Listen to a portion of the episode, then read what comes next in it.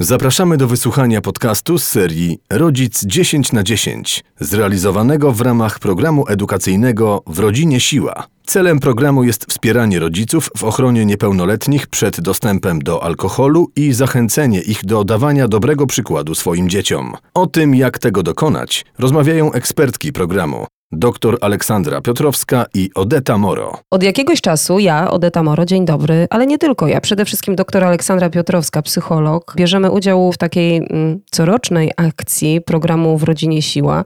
Dzięki tej akcji właśnie mm, możemy sobie tu porozmawiać y, i dlatego właśnie dla Was powstały podcasty Rodzic 10 na 10. To tu rozmawiamy o relacjach y, między Wami a Waszymi dziećmi. Dzieci macie w różnym wieku, ale jedno jest pewne, każde z nich w pewnym momencie zostanie nastolatkiem. I z takim nastolatkiem te rozmowy bardzo często są bardzo trudne. Czy my, rodzice, popełniamy jakieś takie kardynalne błędy? Jeżeli tak, to jakie? Jak ich uniknąć? Doktor Aleksandra Piotrowska, powiedz mi, proszę Aleksandro, y, jakie najczęściej popełniamy błędy? Bo myślę, że jest ich mnóstwo. Dzień dobry moi mili, witam, witam Ciebie i witam mm, wszystkich. Mm, słuchajcie, no pewnie, że popełniamy błędy. Nie znam człowieka, który by ich nie, nie popełniał.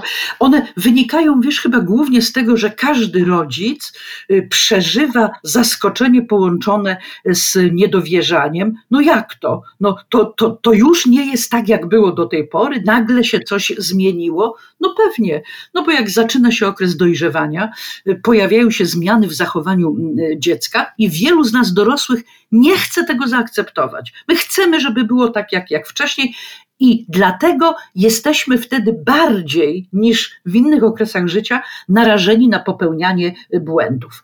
Teraz, zanim o tych błędach, to może najpierw króciusieńko, wiesz, jakie potrzeby budzą się, czy bardzo intensywnie y, nasilają wtedy, kiedy y, człowiek zaczyna mieć lat naście. No wiesz, pojawia się bardzo silna potrzeba autonomii, niezależności, posiadania własnych poglądów, podejmowania decyzji y, samemu. Teraz wyobraź sobie, jak to, nie musisz sobie wyobrażać, przechodziłaś czy przechodzisz przez to, jak to działa na dorosłych, przyzwyczajonych, że do tej pory no dziecko kupowało to wszystko, co rodzic autorytet, osoba bliska, osoba kochająca mówił. A tu nagle dziecko zaczyna stawać okoniem i zgłaszać. Tak, nie kupuje nic.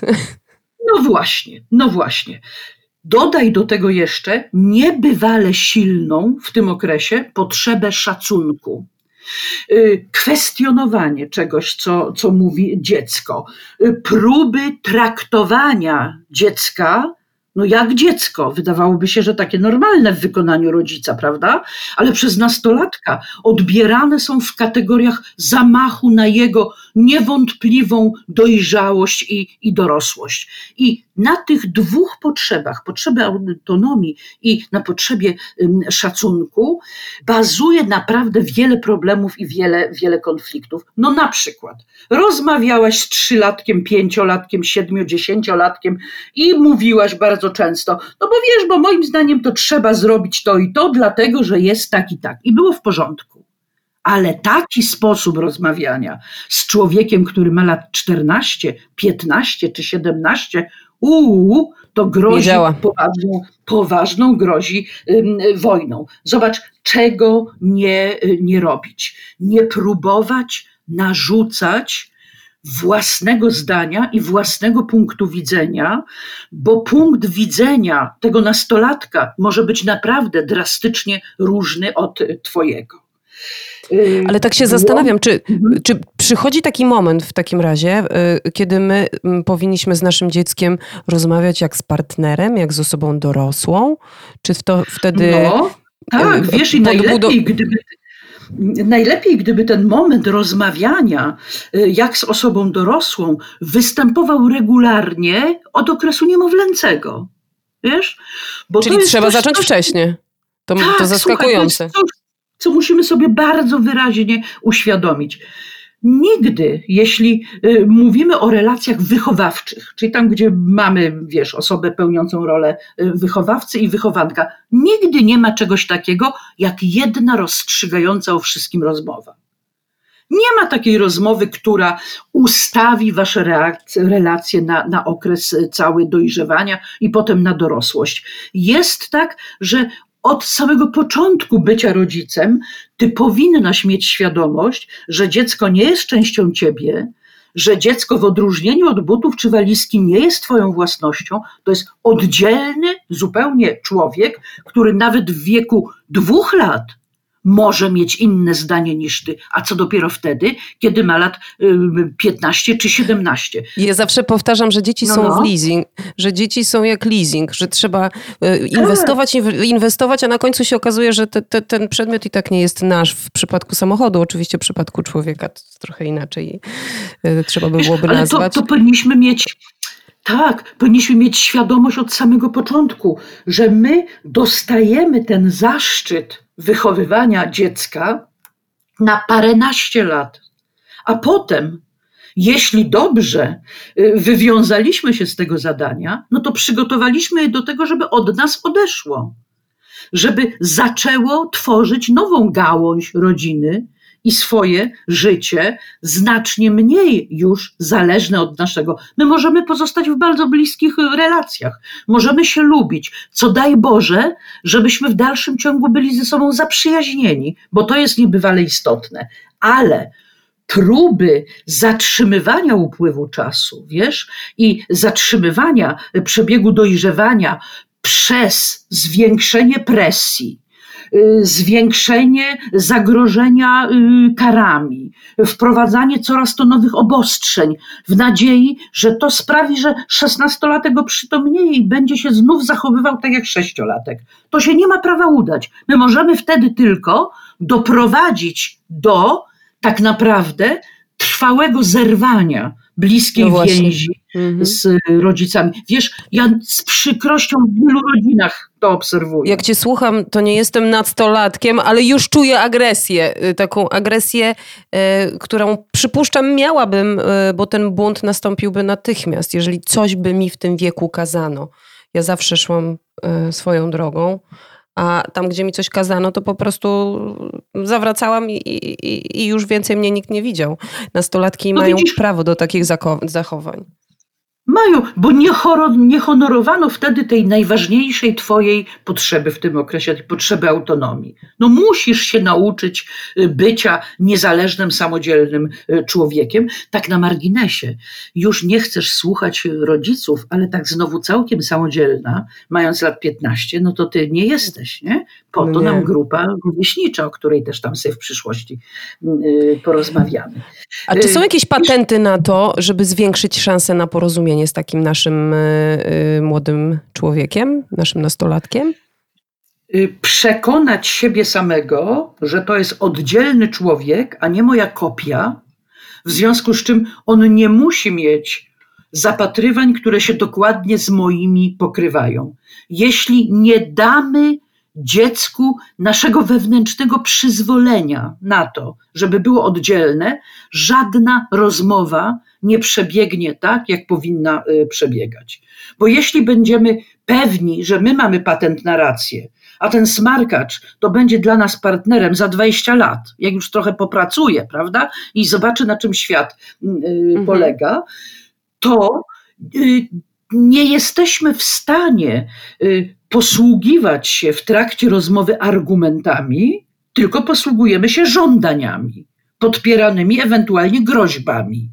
A to jest fatalna droga y, docierania do, do nastolatka, która rzadko kiedy naprawdę y, pozwala na, na osiągnięcie porozumienia i paradoksalnie sami sobie wtedy strzelamy w kolano, bo sprawiamy, że nasze życie rodzica, y, wychowawcy jest o wiele trudniejsze niż mogłoby być. A zatem bez rozkazywania, bez kapralskiego tonu, bez poniżania i bez obrażania. Słuchaj, na jakie y, odzywki wielu rodziców pozwala sobie w stosunku do swoich y, dzieci. Nigdy nie odezwaliby się tak do sąsiada, y, kolegi z pracy czy przychodnia na, na ulicy, a uważają, że w stosunku do, do, do, do dziecka mają prawo w taki sposób postępować. To jest naprawdę okropne. Tak się zastanawiam, czy w tych trudnych z nastolatkiem rozmowach gorzej ma nastolatek, czy gorzej ma rodzic? Wiesz co, nastolatek z założenia musi przejść przez swoją y, porcję poczucia nieszczęścia i poczucia y, osamotnienia, bo taki to y, okres. Rozchwiana emocjonalność, która jest no, konsekwencją zmian organicznych, biologicznych, zwiększonej znacznie produkcji hormonów. Tak na marginesie.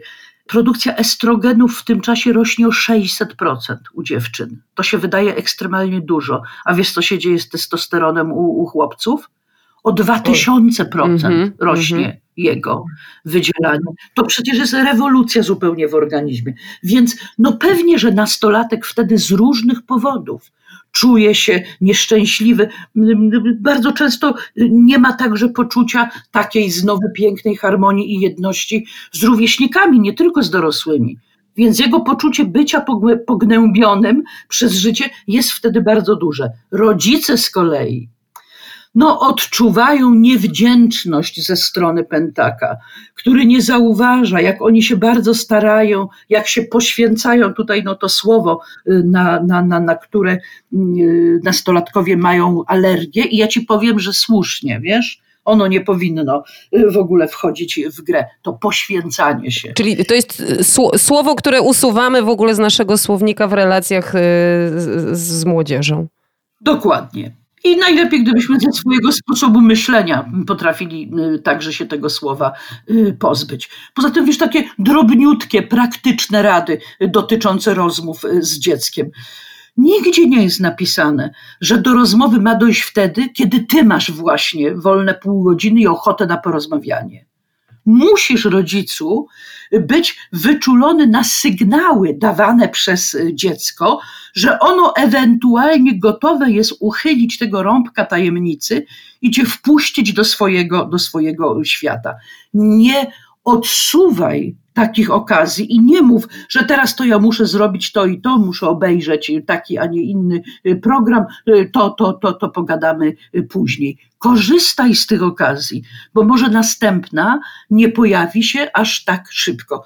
Czyli patrz, taka gotowość do tego, żeby swój czas, swoją uwagę y, poświęcić y, dziecku. No tak, ale rodzicem jesteśmy 24 godziny na dobę, a mam wrażenie, że nastolatek nigdy nie śpi. Z nastolatkiem jest jak z Nowym Jorkiem, po prostu nigdy nie śpi.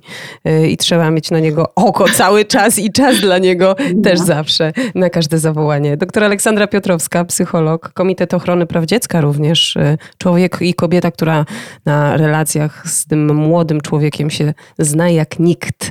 E, dlatego spotkamy się jeszcze i porozmawiamy o rówieśnikach, o tym, jak w życiu nastolatka ważni są tak zwani ludzie, ci, którzy y, stanowią tę grupę najbliższych przyjaciół i znajomych. Wysłuchali Państwo podcastu z serii Rodzic 10 na 10, zrealizowanego w ramach programu W Rodzinie Siła. Organizatorem akcji jest Sekretariat Przemysłu Spożywczego NSZZ Solidarność a partnerem Związek Pracodawców Przemysłu Piwowarskiego Browary Polskie. Patronami medialnymi serii podcastów są Tygodnik Solidarność i Onet.pl. Po więcej informacji zapraszamy do odwiedzenia strony internetowej programu www.wrodziniesila.pl.